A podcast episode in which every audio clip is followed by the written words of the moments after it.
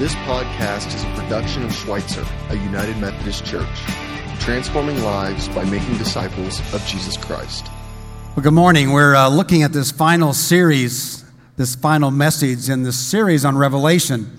And what we've been saying about Revelation is, first of all, that it is a product of the latter part of the first century. It's very important to know that. It's very important for us to know that the first recipients, those who received Revelation in these letters of John, were Jewish Christians, were, were people who had accepted Jesus as the Messiah, and they were going through it. They were going through this time of persecution and suffering under the Roman Empire. Very important for us to understand that. It's also important for us to see that Revelation is not a product of its own images and visions, but Revelation borrows heavily from the Hebrew Scriptures, the Old Testament, what we call in Ezekiel and Daniel, and certainly from some of the plagues described in Exodus. But there is one symbol that is particularly unique in this apocalyptic book of, of Revelation, and that is the Lamb of God. It's also a book that deals with signs and symbols and pictures. Uh, it's very important for us to understand that, you know, we Westerners, those of us who uh, kind of are under the influence of, of Greek and Rome, and it went all kind of west, we think in terms of logic and words and chronology and sequence.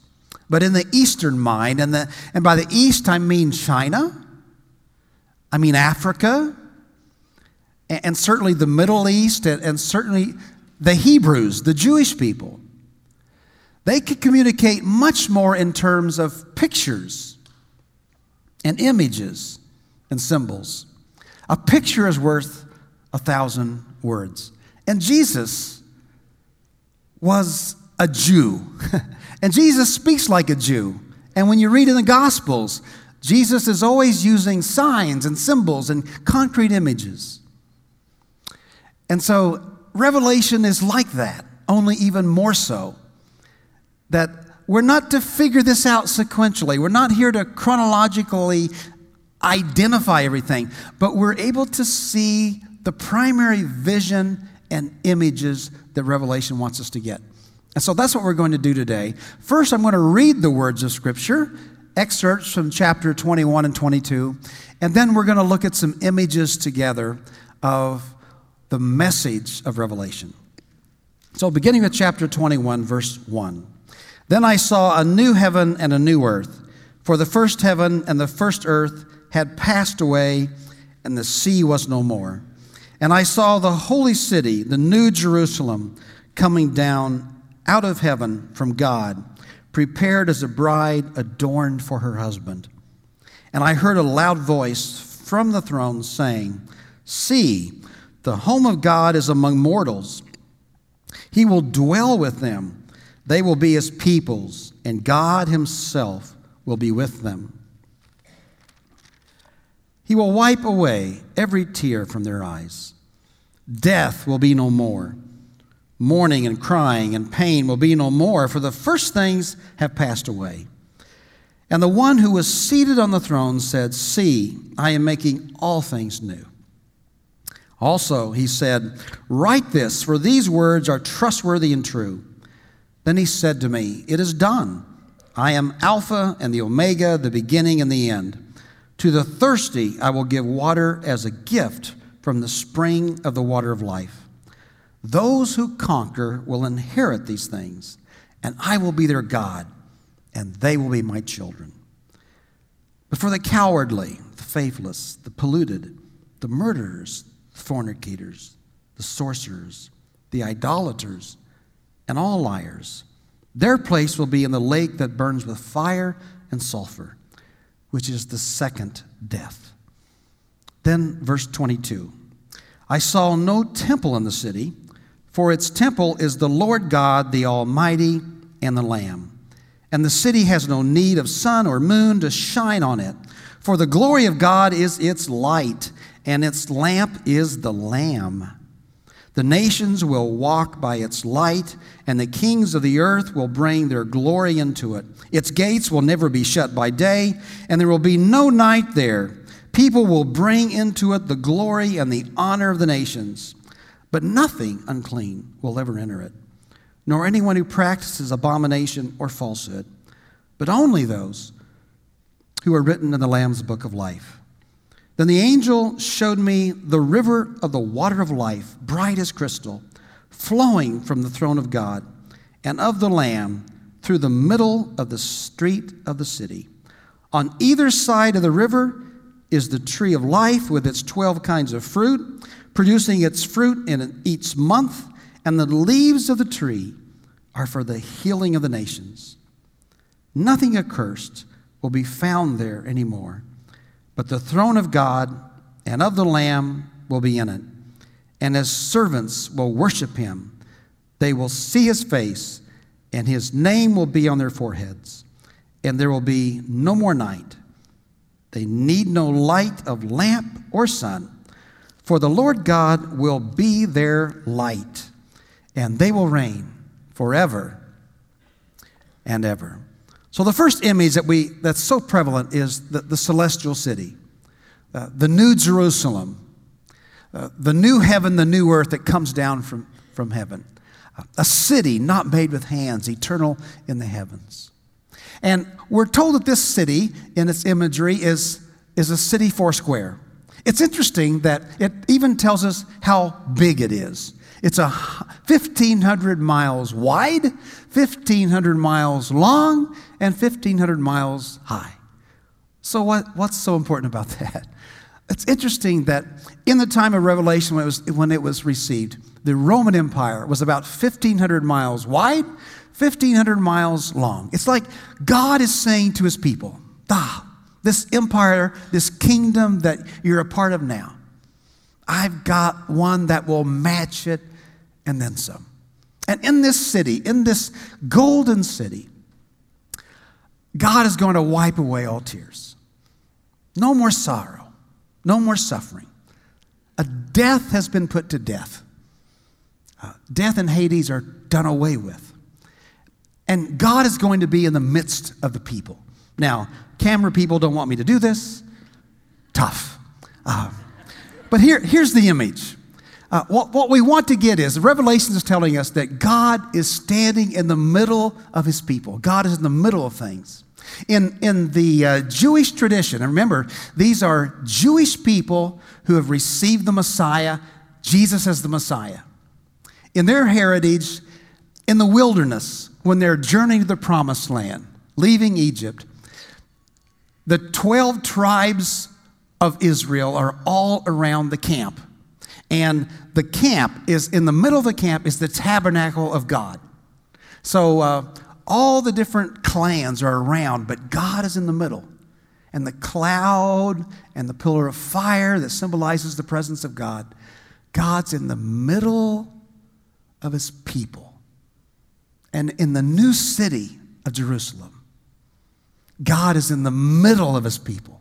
He's dwelling right in the middle of all of us.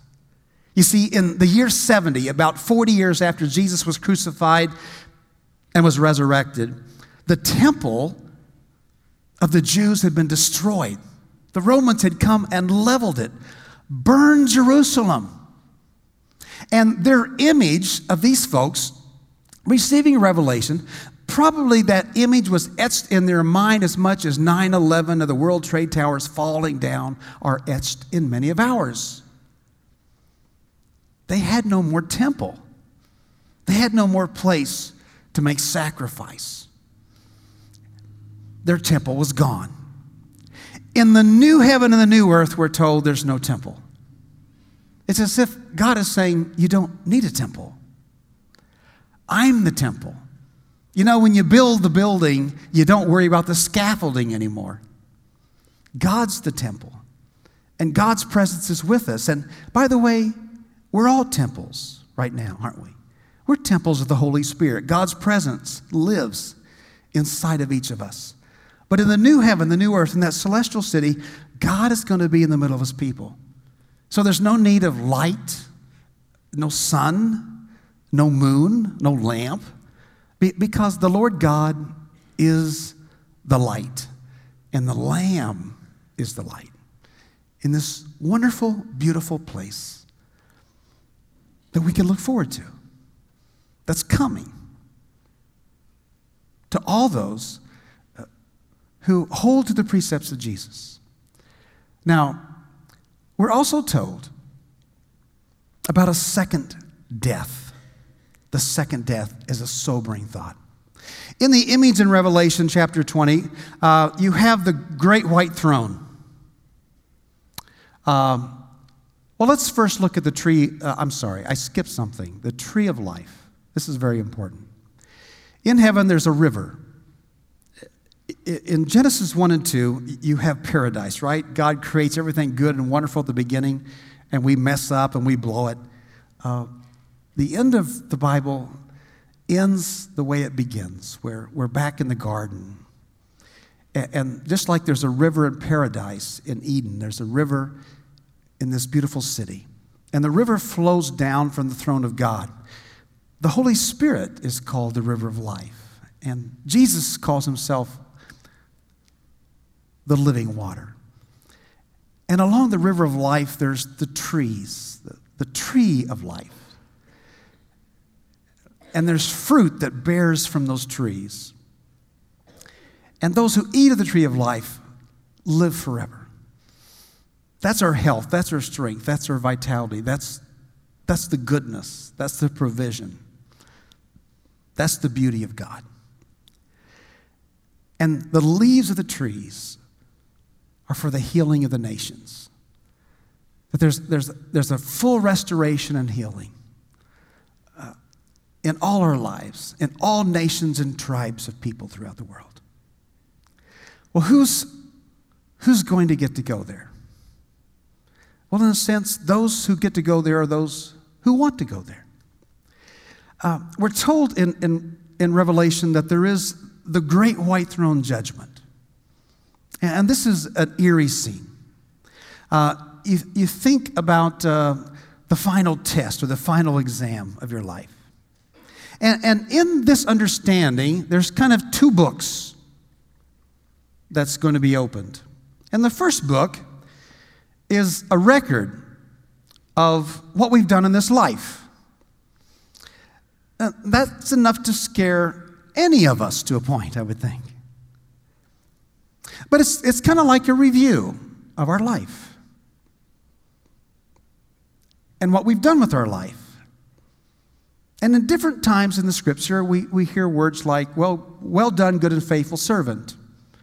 Or we hear words from Jesus that says, uh, oh, you didn't see me when you were with the poor or the sick or the blind or the lame, and so uh, if you don't want me now, uh, depart from me. Or, or welcome unto the, the blessing of my, of my Father. So you have lots of images about, about the afterlife. And one of the images that's in Revelation is the lake of fire. And Jesus talks about the gnashing of teeth, the outer darkness. There's different images of what life is like in separation from God. But the lake of fire was not prepared for us. It was prepared for the devil and his angels. It was prepared for the dragon. And God is not the one that wants us to go there. But we are the ones that can be drugged there or decide to go there. We kind of choose where we want to go. And who then gets to be into heaven? Who gets to go? Well, there's another book. And it's not the books that record what we've done in this life, but there's this other book. And you get the sense that the books that describe what we've done in this life are important. It's important to do a life review. That'll be an important time for us to look and take stock at our life. But the book that supersedes that book is the book called the Lamb of God. And whoever's names are written in the Lamb's book of life, they are the ones that enter into paradise, enter into the city. And so who gets to be in the Lamb's Book of Life? There's descriptions given in Revelation. Those who repent, those who's changed, those who want to stop and reconsider their life. Those who uh, follow the commandments of God is one phrase. Another phrase is uh, those who hold to the precepts and the teachings of Jesus. Those who hold to the testimony of Jesus. Those who have placed their faith in the testimony of Jesus. Those who have the name of Jesus on their forehead. They, they've taken on that name. So it's those who clearly have identified with Jesus, the Lamb of God. Now, people ask the question. It's a very thoughtful question. It's, it's, it's raised by caring people. How could a loving God ever allow anyone to be in this place of darkness or this place of fire or this separation from him? And in the Hebrews' thought and, and, and the way that Jesus taught, they would oftentimes not answer a question only with another question. So to the question, well, how could a loving God ever allow anyone else, anyone, to be separated from him? You might ask the question, how could a loving God allow the new heaven, the new earth to be polluted once more? Or what makes us think that those who choose not to follow Jesus or live the life of Jesus or the way of Jesus in this life, what makes us think that they would choose to do that in the next life? Questions for us to ponder. Uh, but the most prevalent image in the book of Revelation, the symbol is the Lamb of God. The Lamb of God, that is Jesus. At uh, dawn every morning, there was the perpetual sacrifice where the Jewish people offered sacrificial lambs to God. That was their ritual. That was their practice. And so at dawn every morning, there was a lamb that was let out. And at nine o'clock in the morning, the ram's horn was blown, and the first sacrificial lamb's neck was slit, and it was sacrificed to God. And then at noon, the second lamb was let out every day, perpetually, for hundreds of years. And at three o'clock in the afternoon, the ram's horn was blown once more, and the second lamb was sacrificed to God. The Gospels tell us that Jesus Christ was sentenced to die at dawn, early in the morning. And he was led out to the place of the skull, just outside the city of Jerusalem. And at nine o'clock, about nine o'clock, when the first sacrificial lamb was sacrificed, Jesus was nailed to the cross. At noon, the scriptures tell us, when the second lamb was let out, the sky became darkened. Jesus continues his sacrifice on the cross. And at three o'clock in the afternoon, the Bible tells us the ninth hour, which is three o'clock in the afternoon, in the blowing of the ram, in, when the second lamb is sacrificed, Jesus cries out, "It is finished," and he dies. And Revelation wants us to understand that Jesus Christ is the Lamb of God. God has provided the lamb. God has, pro- has fulfilled the prophecy of Abraham, to Abraham years before. God has provided the lamb. And the lamb is God's very son. And that lamb is offered for the sins of the whole world. In Revelation, there's two invitations. There's an invitation at the beginning, and there's an invitation at the end that's very prevalent. in Revelation chapter three, at the end where, where he's been talking to the seven churches, uh, we have this image of Jesus where he's knocking at the door. And Jesus knocks at the door of our heart. And he says, if anyone, anyone would hear my voice, I will come into them and eat with them and them with me. And in this artist's portrayal, they, they don't have the knob on the outside of the door because you can always op- only open it from the inside. And, and we choose whether we want to receive Jesus into our life. And then at the very end of Revelation, in chapter twenty-two, you have this beautiful invitation of Jesus. Jesus says, I invite you. And he says these words, the Spirit and the bride, the Spirit, the Spirit of God, the presence of God, the Holy Spirit, and the bride, the church, we, all of us, we say, come. And let everyone who hears come.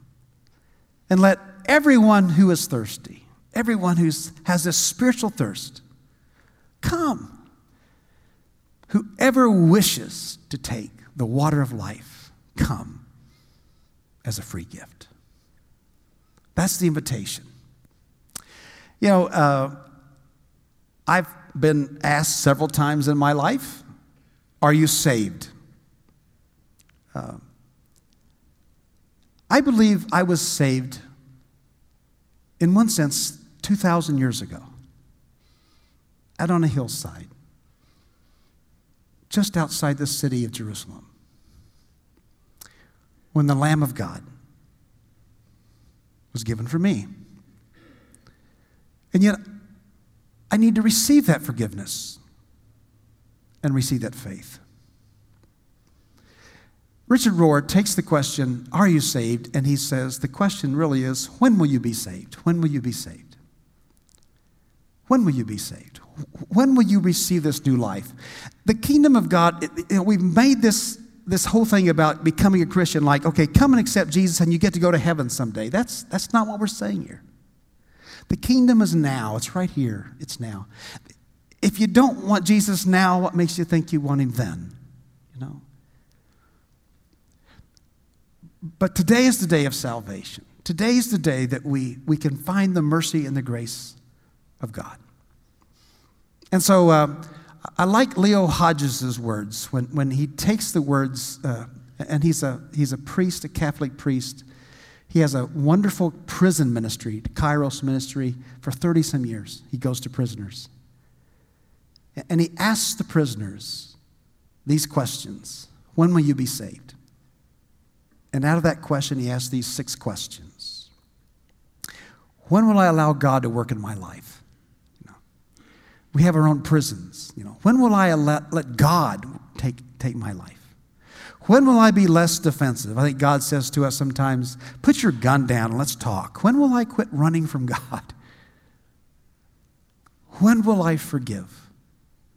You know, we've been forgiven. God forgives us. It's just a matter of receiving that forgiveness. But when will I forgive others? When will I live the way of forgiveness? When will I forgive myself? When will I be open to change? Repent means to, to stop and, and reconsider one's life. When will I be open to the change of God? When do I want to change? When do I want to alter my ways? When do I want to turn away from creating all the suffering that adds to the affliction of this world? And when do I want to live God's way? When will I notice the beauty of God all around me? Just see this beautiful sun today, the sunlight. When will I see the beauty of God's face in, in, my, in every human being? Well, when will I look for that image? When, when will I look for the manifested, manifestation of God's goodness every day in my life? When will I open up my eyes and see the kingdom of God? And when will I love myself? When will I stop this self-destructive hatred and condemnation? And when will I open myself up to the love of God and love myself as God loves me? See, today's the day of salvation. And all of us have access boldly to the throne of grace. because of the Lamb. Now, we're going to receive uh, communion this morning, and communion is that opportunity where everyone can come to the table. We as United Methodists don't believe you just have to be a Methodist, but it's anyone. But, but I want you to watch and, and see these words very carefully as the phone is ringing. Uh, these are the words from the Didache. The Didache is the oldest book of worship that we've we have. It, it goes back to the apostles themselves, first and second century. And about the oldest invitation we have on record of how the Christians came to the Lord's Supper, first or second century. They came at these words, this invitation, may grace come, may grace come. Love that. And may this world pass away. My, may my affections and my being tied to this world's values and what this world's about. I'm in the world, but I'm not of the world. May, may this world pass away. Hosanna to the God of David. If any man is holy, let him come. So if any man is holy, what does that mean? Well, if anyone whose robe is dipped in the blood of the Lamb, if anyone uh, seeks to follow the commandments of God, anyone that is being changed, anyone that's becoming like Jesus, you've not arrived yet, but, but you're becoming more like Jesus, and you're trusting in his righteousness, not your own, come. But if any man and, and is not, let him repent. Let him repent. Let him change. Let him turn. Let him move toward God. Let him change and alter his ways. Maranatha. Come, Lord Jesus. Amen. And that's the invitation today for all of us, everyone. For those who are holy, for those who have your robes dipped in the blood of, you trust the Lamb of God. And you're seeking to live this new life, following the commandments of God. You'll want to walk in his ways. Come near with faith. Take this sacrament. And for those who you never felt like you were holy, never felt like you were clean, never felt like you were good enough, repent. Change. Come and receive the mercy of God.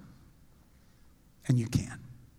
In a moment, I'm going to, after the prayer, uh, we'll have servers come, and gluten-free is available at that table. And Pastor Jason will be over there, and I'll be over here at this corner. And if you'd like to come and receive prayer from one of the pastors today about anything going on in your life, or you'd like to confess something or repent or just receive prayer for something, we're going to be here for you. But the bride and the Spirit say, come. And let all that is thirsty come and drink of the water of life freely. It was in the night that Jesus was betrayed that he took bread and he broke it and he gave it to his disciples. It was in the night that he was betrayed, he took the cup and said, this is the blood of for the remission of my of your sins. Drink it in remembrance of me. Let's pray. God, thank you that you knock at the door of our hearts. And thank you for your presence here. Thank you for the great sacrifice of the Lamb. We pray that we would come not trusting in our righteousness or goodness, but in your love, in your mercy. And we pray that everyone would know what it means for grace to come in their life today. Amen.